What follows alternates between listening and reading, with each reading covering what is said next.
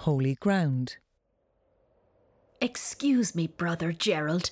We have a visitor. Hello there. Welcome to our cemetery. I trust you are here to meet some of our flock. I have grown to know them all well over the years. Well, I should have, for I am one of the reasons they are all here, you see. My name is Friar Gerald, and I am proud to say that I was one of the first of the Ordo Fratrum Minorum to grace Athlone. You might know us better as the Order of Lesser Brothers, or maybe as the Franciscans. I was born in England, but as you might say, I am an old Athlone man now, for I've been here nigh on 800 years, though some residents still call me a blow in. Imagine that 800 years. Our beloved St. Francis hadn't long ascended to the table of our Lord when I first walked into this town, determined to spread his message. Ah, we were true pioneers back then. We had a whole new way of doing things, not like those old corrupt priests and lordly religious men of earlier days. A fire burned in us to follow St. Francis's example. And so we cast away all property and vowed ourselves to a life of poverty. From the moment that vow passed my lips, I never in all my earthly days afterwards owned a single possession, nor did I need to, for the Lord provided for us through his people. Even down to this tunic I wear on my back. That came from good King Henry, Henry III, as, as you know him, who, in his mercy, gave clothes to all Irish friars in the 1230s, not long before I first walked the streets of Athlone. Ah, well do I remember my first days in the town. It was a smaller place then, but we knew it would grow. We had journeyed from our Dublin house, preaching from town to town all the way. The good citizens bestowed their charity upon us. So humbled were they at our commitment and devotion to God. Like our other new brother order, the Dominicans, they called us mendicants, for we relied on alms for survival.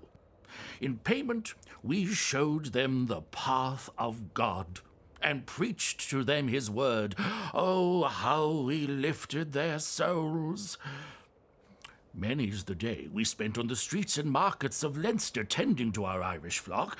By night, huddled together in humble rooms graciously provided to us. It was, oh, Anno Domini 1241 when I arrived on the beautiful Shannon's banks. I praised God and St. Francis for leading me here, where I could best do their will.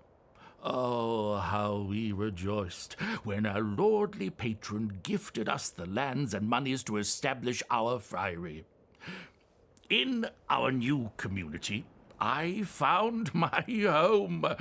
And though its walls have long since gone, we still stand on its blessed grounds today. It is a home I love still.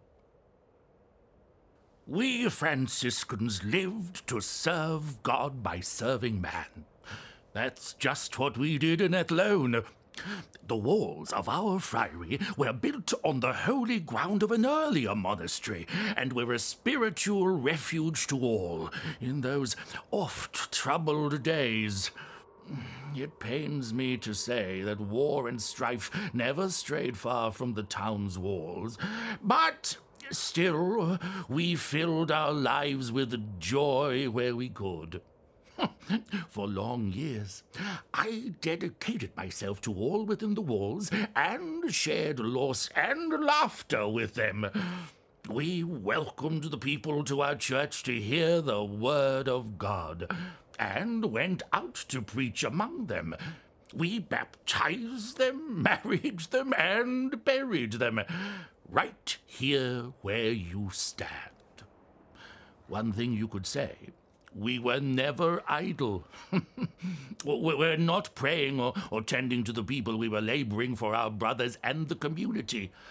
Ah, many is the joyous hour I spent in the friary kitchen. Look, it used to stand just over there. I had my specialities, and good at preparing them I was too. The other monks called me the fisherman. So long did I spend in the company of those who cast their nets in the Shannon's rich waters. But I can tell you, they were glad enough when I brought the bounty back to grace our meals in the friary. Joyous days indeed. our time is long gone now, but isn't our work still here for you all to see? Over centuries I watched as we Franciscans came and went from Athlone. It's true, our order went through some dark days on the island and this great town, but our brothers yet endure, and once again walk Athlone streets. Oh, it fills my heart to think that I was among the first. but I think God would forgive me that prideful feeling. We left Athlone better than the way we found it. Wouldn't you agree, Anne? Yes, indeed, Brother Gerald, much better. Now, if you'll excuse us, we won't keep you any longer. Of course, dear Anne. And may the Lord bless and keep you. God bless you, brother. Come now, I think I see my good friend Margaret. I have to introduce you to Margaret.